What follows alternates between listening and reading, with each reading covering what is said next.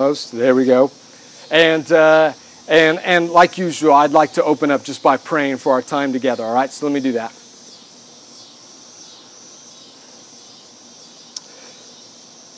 Dear God, I pray that you would speak through me tonight. I pray, Lord, that you would give me uh, clarity of thought. And I pray for my friends out here that you would open their hearts as, as we look at your word, that your spirit would move and work in them, that we would leave, uh, we would leave differently because of what your word is doing, because of what your spirit is doing in us. I ask for that in the name of Jesus, amen. One of the things I love about Jesus is that he's up front with you. That Jesus never, never tries to be elusive or misleading about the cost of following him. He's never going to try to soft sell you discipleship, what it means to be as. He's never going to kind of show you all the really neat stuff and then sneak in the difficult parts of it later when you're kind of already signed on. He's, he's not like, um, you've seen those pharmaceutical commercials, those like commercials for different medications for like insomnia or, or, or uh, severe allergies or eczema or something like that. And, and there we go. I don't know that. Woo, severe allergies. Amen. Um, so I, all these commercials, if you've seen one, you've seen them all. They, they all basically look the same. It's, it's somebody with a really gentle, pleasant voice talking about how hard life can be when you live with seasonal allergies. But now life can be different thanks to, and it'll give you some weird named drug, Alexicor or something like that. Ask your doctor if Alexicor is right for you, okay? And, and it'll, it'll, it'll show, it's always got this pleasant voice speaking while someone is, it shows these serene scenes, somebody getting a really good night's sleep or, or somebody frolicking through a field in slow motion with their family, right? And there's always like puppies and stuff like that. And everything is so great. And this drug is going to change your life and it's going to give you your life back. And, and all you got to do is ask your doctor if it's right for you. But we know it's going to be right for you. It's right for everybody, right? And, and they're talking about it. And it looks so awesome. And then if you listen long enough, though, they always get to that one part. The one part at the end where they start, they start, the voice, the pleasant voice gets just a little bit quieter and starts talking just a little bit faster, hoping maybe you won't hear it all, as they start to say possible side effects may include, right? You know that part, right? And it always it always starts off easy. It always starts off with like uh, dry mouth. You're like, oh, okay, yeah, I can put up with dry mouth, right? Uh, it sounds weird, but I guess I could do that. Fatigue, headaches, and you're kind of like, that's a bummer. But then somewhere at the point, like in that list, it starts to take a hard turn, right? And it's, uh, it's like, uh, you know, skin rash and diarrhea, and then like stuff I didn't even know was real, uh, temporary paralysis, right? Uh, spontaneous combustion of your internal organs or something. And by the time it's at the end, you're like, who, how are they allowed to sell this? Like, how are they allowed to even put this on the market? Ask your doctor if Alexicor is right for you. No, it's not right for anybody. Nobody should have their organs spontaneously combust. Um, Jesus is not like that. Jesus doesn't bring you really the easy stuff up front, and then later when you sign on, goes, by the way, this is going to be kind of tough now. No, he is from the beginning upfront about what it looks like to follow him. He, he says these things like Luke 9 23. If anyone would be my disciple, they must deny themselves, take up their cross daily, and follow me.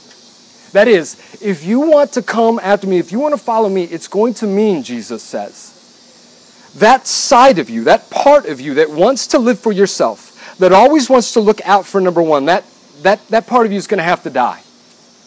That part of you is going to have to go if you want to be my disciple.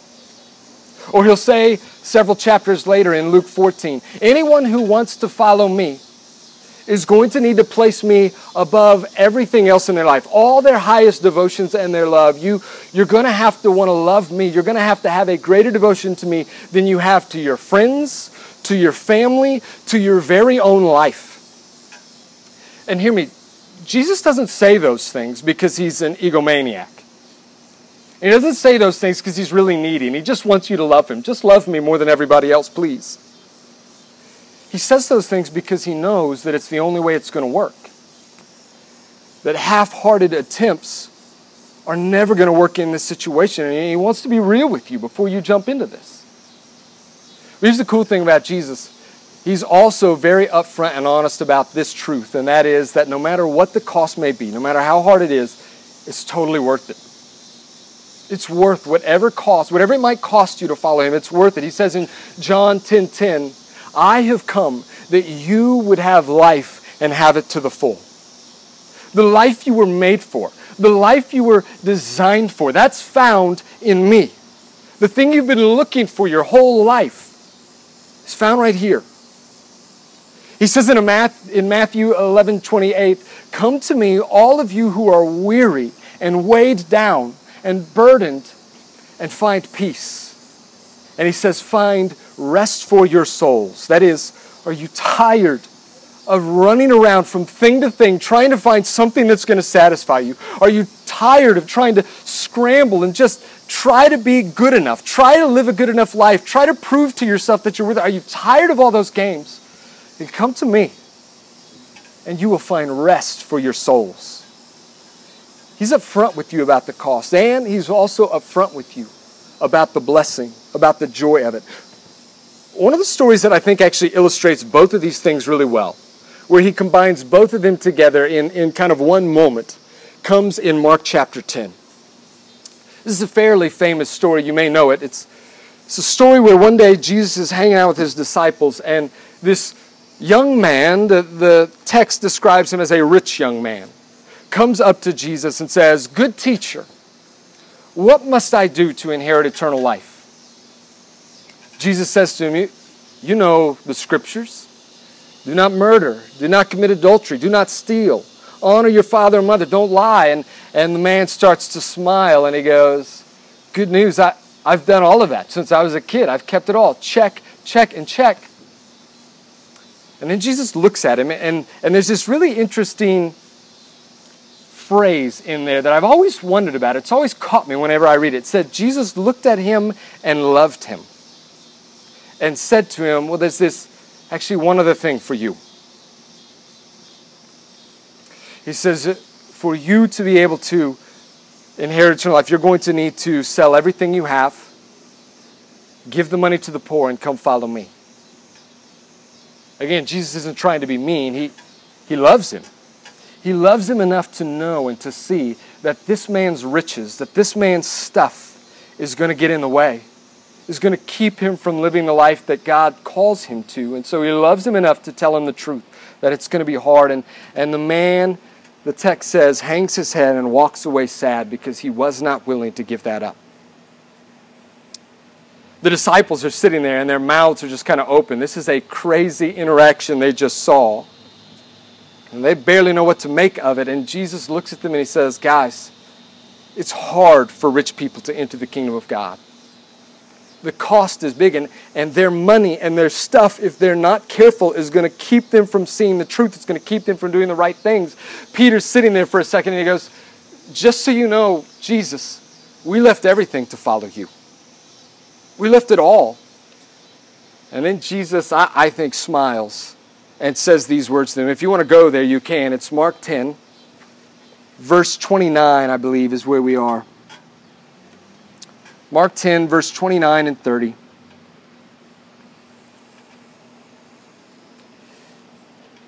Jesus says this Truly I tell you, Jesus said, there is no one who has left house or brothers, or sisters, or mother, or father, or children, or fields for my sake and for the sake of the gospel, who will not receive a hundred times more now at this time houses, brothers, and sisters, mothers, and children, and fields with persecutions and eternal life in the age to come. So Jesus says, Listen, I'm telling you the truth. It's going to cost you. You will face difficulty, you may even face persecutions, but when you lose relationships because you follow me, when you lose possessions because you follow me, you will not fail to get back a hundred times, not just in the life to come, but in this life. Which is a strange promise. What does Jesus mean by that?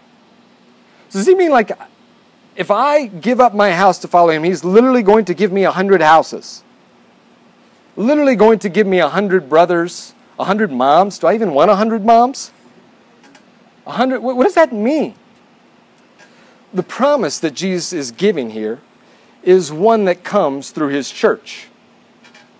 What he's saying is when you lose those who are even closest to you, when you lose possessions, when you lose those things, it's okay because you're going to have a whole family. You're going to have hundreds of brothers and sisters through my church. You're going to have hundreds of moms and dads. You're going to have hundreds of homes because the homes of my people become your home.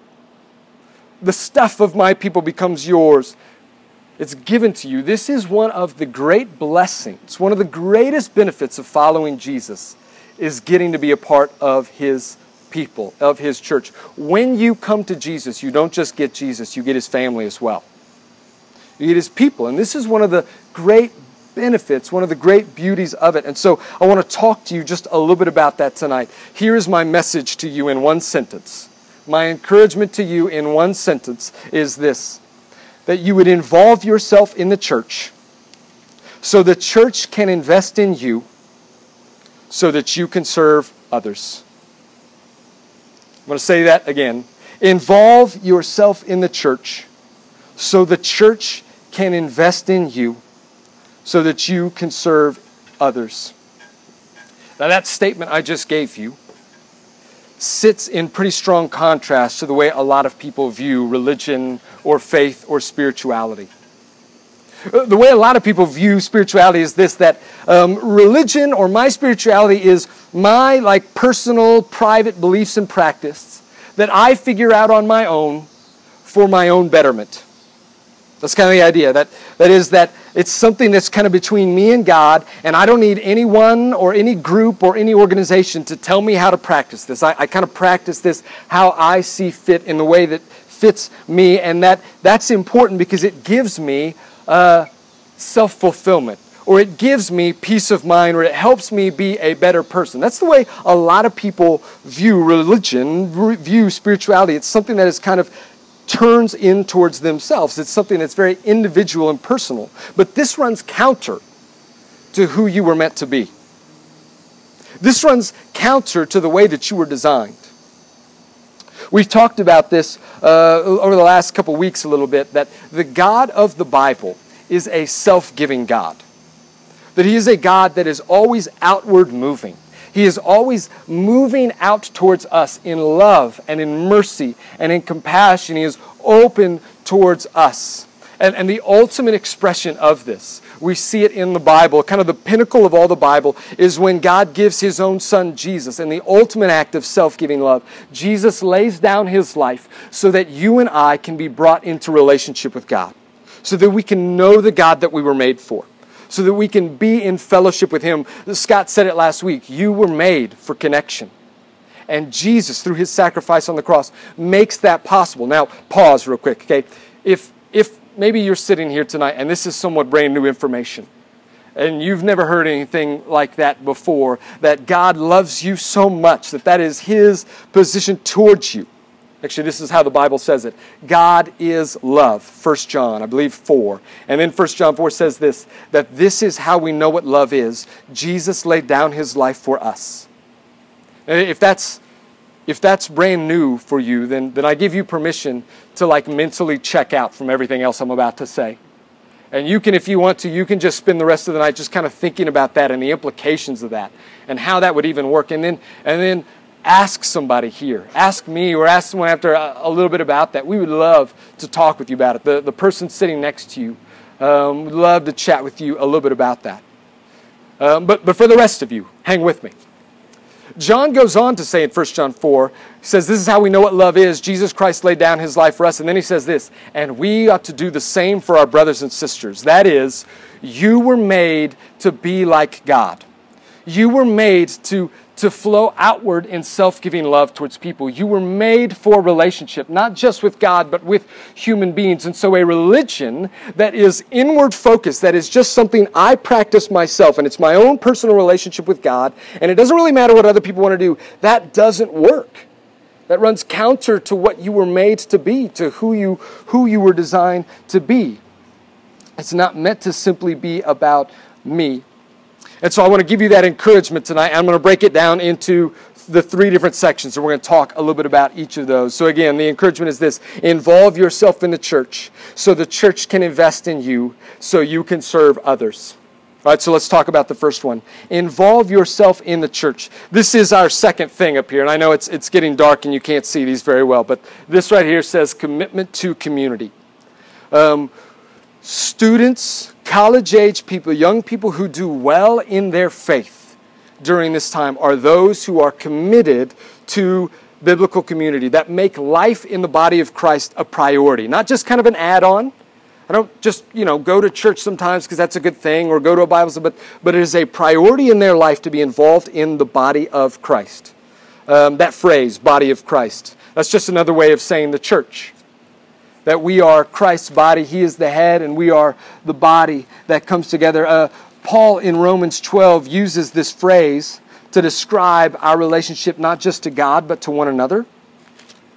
And he says this in Romans 12, verses 4 through 5. He says, Now, as we have many parts in one body, and all the parts do not have the same function. So he says, just like you've got a body, and that body has all these different parts, all these different members, and they don't all act the same, but they all have a purpose.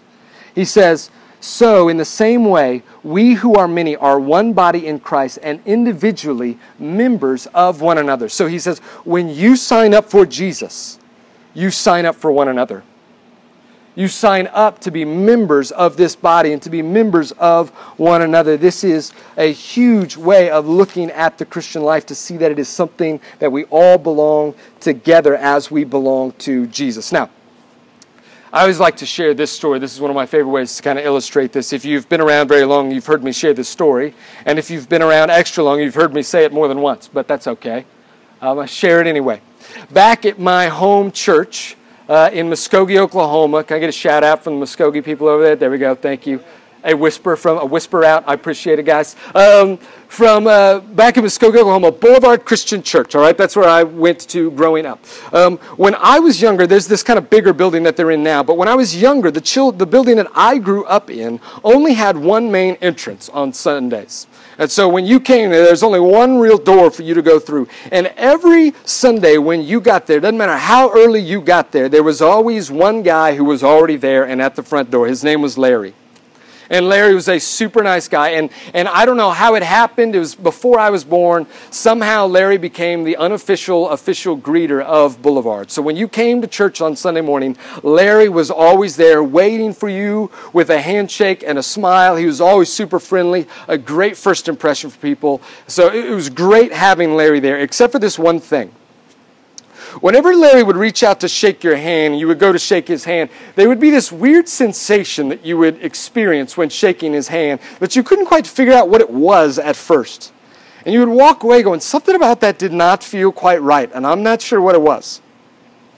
The reason why is because Larry was missing uh, this finger right here. Actually, he was missing this the, the ring finger all the way down to this bottom knuckle, and then the middle finger up to this top knuckle here missing those fingers there. And so whenever you would shake his hand, instead of feeling like all four fingers kind of wrapped around your hand, you would just feel like the, the pointer finger and the pinky, and then the other ones would kind of hit you in the palm, and it kind of a creepy feeling, right? Um, uh, so it was just kind of this, ah, what was that? You know what I mean? But uh, the story is, and I, I, you know, like I said, this is before I was born. The story as it has been passed down to me is one day Larry was working with his sons out in the yard, and they were working with one of those like powered uh, wood splitters, log splitters. And at some point during the thing, Larry reaches down uh, to adjust one of the logs, and his son John is not watching. And I don't know what you do, presses a trigger. I don't know what he does, but he releases the log splitter, and the log gets split, and so does Larry's finger. And, and so there it is. They're sitting there out there amongst the wood, and there's they look down, and Larry's finger is just sitting there on the lawn, which would just be kind of a surreal experience. But but here's the thing you don't have to be an anatomy major to know that that's not a good thing. right? Like, you don't have to be pre med to go, I don't think it's supposed to go there. that that's not help, that that finger is not going to be able to function when it is disconnected from the rest of Larry's body, that it's not going to be able to do what it's supposed to do, and it's not going to be healthy for it. It's not natural. It's, it's probably not going to last very long in that condition. It's not how it's supposed to be. But here's the thing there are a lot of people who choose to live out their faith like that. There are a lot of Christians who choose to live out their, their spiritual life like that finger sitting on the lawn. I can do this on my own. I don't need, I don't need, you know, the church has burned me. People have treated me bad. So I love Jesus. I just don't want anything to do with the church. And dude, I, I get that, man. If that's you, and if the church has hurt you, dude, I hate that. That's the last thing. The church is the family of God. That's the last thing it's supposed to be doing. And so if that's been you, if you've been wronged, I, my heart breaks for you and I hate that. But I want you to know that that's not the design God has for you. That it's not going to work. Just like a finger laying on the ground, so, so it is when we divorce ourselves from the body of Christ. We weren't meant for that. We're supposed to be living together with the body of Christ. And so don't be that guy, don't be that girl who tries to live their Christian life without the church. You need the body to help you grow strong. Now, let me tell you one of the ways that the body helps you grow strong, and that leads us to this third thing, but it is the second statement on our thing. I said that you want uh, you should um, involve yourself in the church, and here's the second part of the statement: so that the church can invest in you. So the church can invest in you. Before we before we go any further, though, 30 second discussion time. Okay, 30 second discussion time. Here's what I want you to do. I want you to turn to one of the persons on your right or on your left. I want you to answer this question: What person? has had the biggest positive influence on your life? Specifically, kind of in the realm of the faith, of, of faith. But, but if, if you're not involved in faith or spirituality, just however you want to answer that, what person has had the biggest positive influence on your life? All right, 20 seconds, go.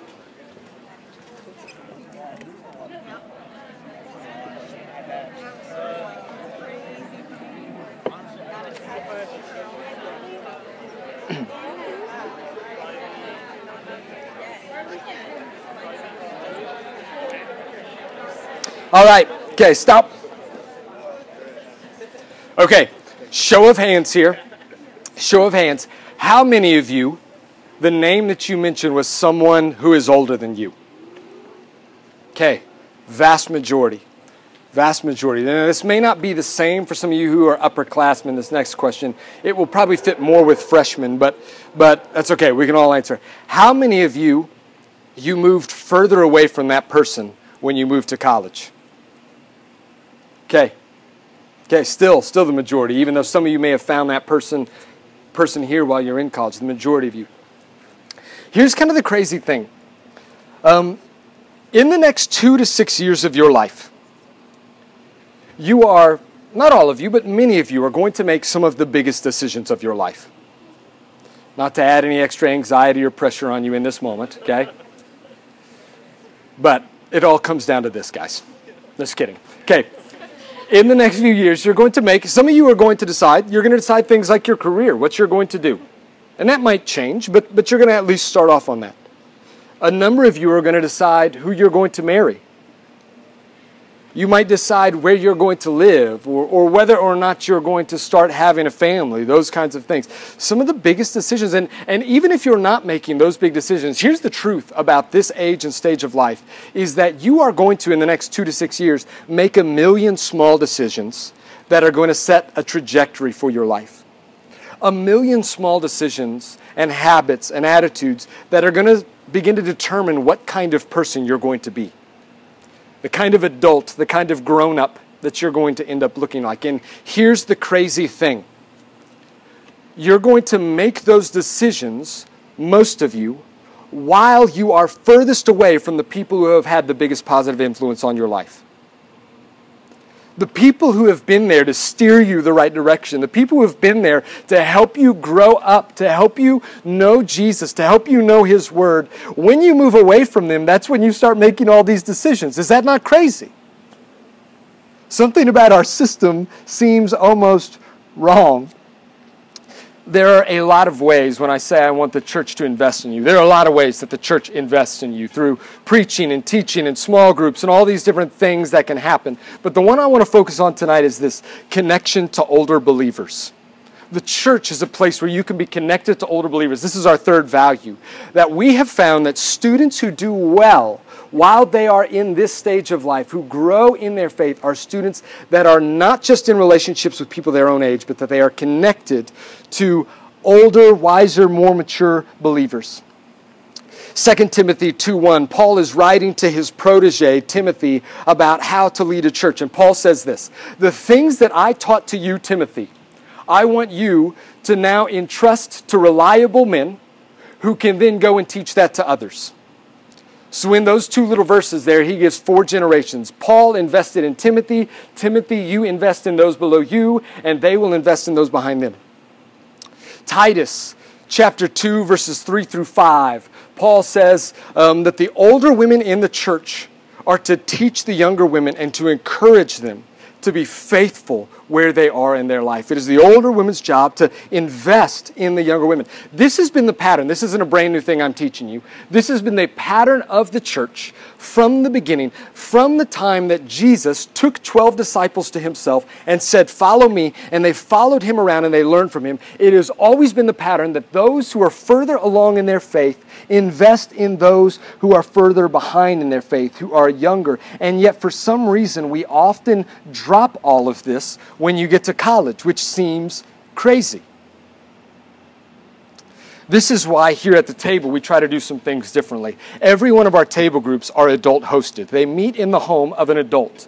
And we do that not because we need a house for you to go meet in. You could do that in your dorms. You could do that in your apartments. We do that because we want to have an adult that is there in your group and involved in your life, someone you can know and that you can seek advice and wisdom from and get to grow being around. And this is why we do things like adopt a home uh, which is where we pair students up with families at our church in Sunnybrook to, to get to know them and to be in their homes and all of those things. All of these things matter. This is why, as much as I want you to be here, as much as we love you being here, we do not want you to settle for just finding a really good campus ministry and letting that be your church.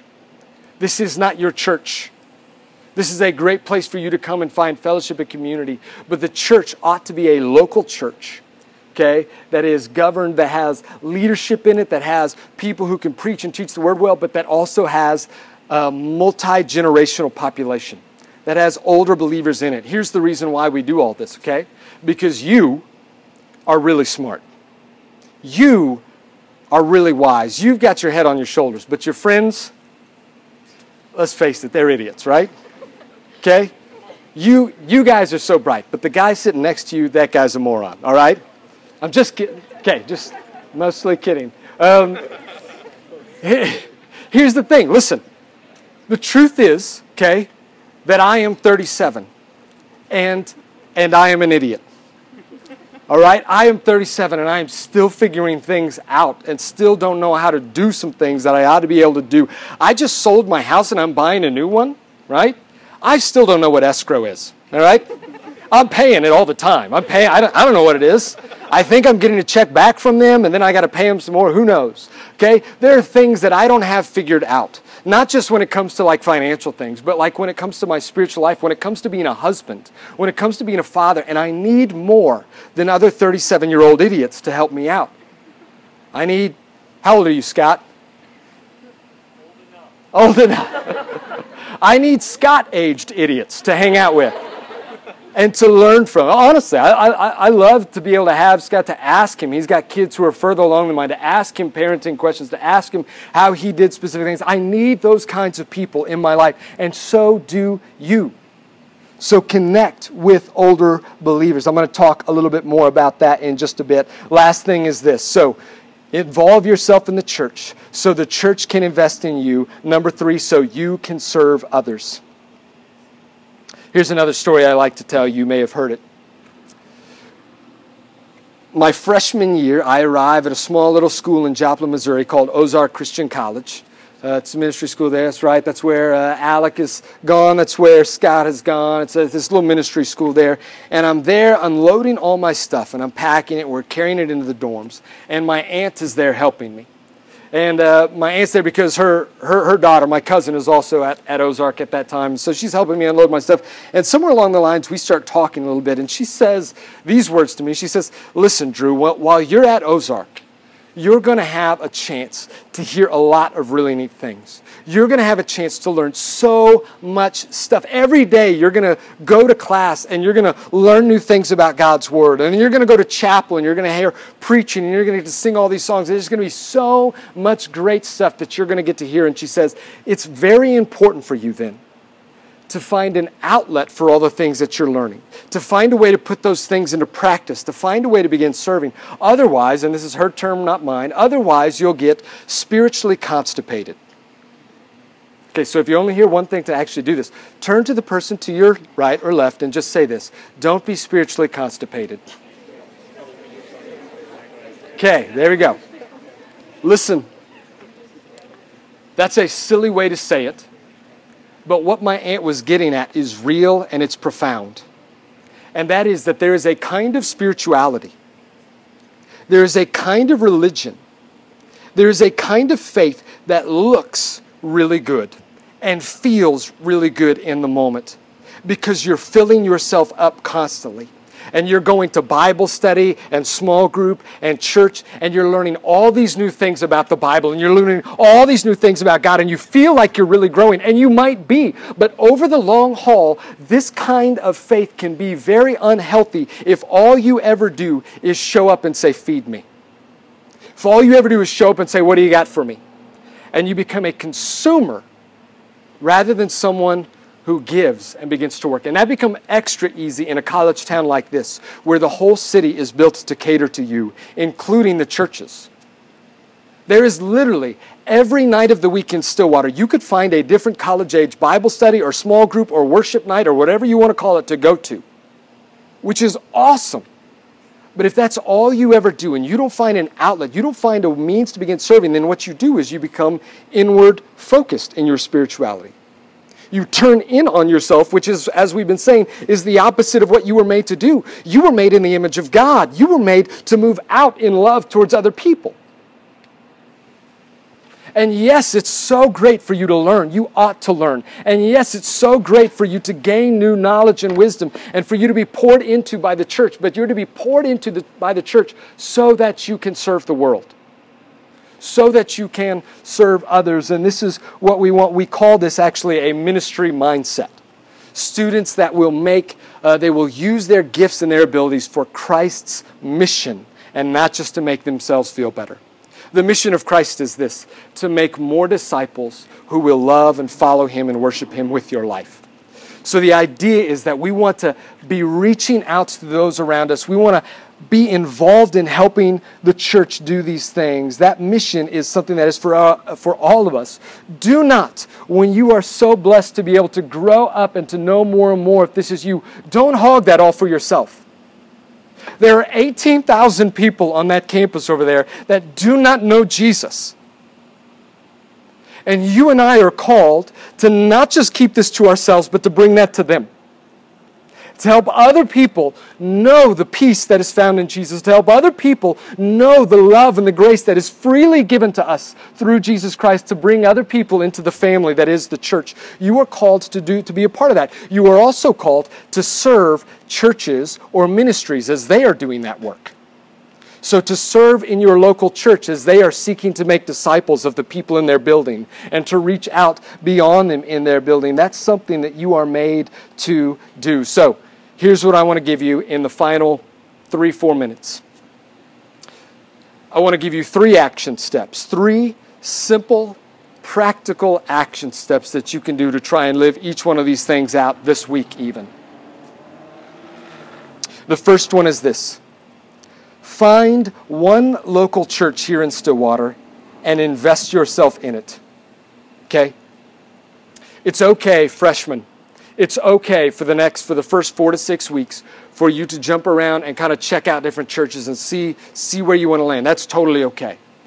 But my encouragement to you is that you will not spend your entire college career just going from one church to another each sunday depending on where your friends are going. That's that's not how it's supposed to work you're supposed to invest yourself in the life of a body here, to, to, to find one and plant in and let that be kind of your family, your home away from home. So find a church and invest in it. Here's how you do that. Here's a simple way, okay?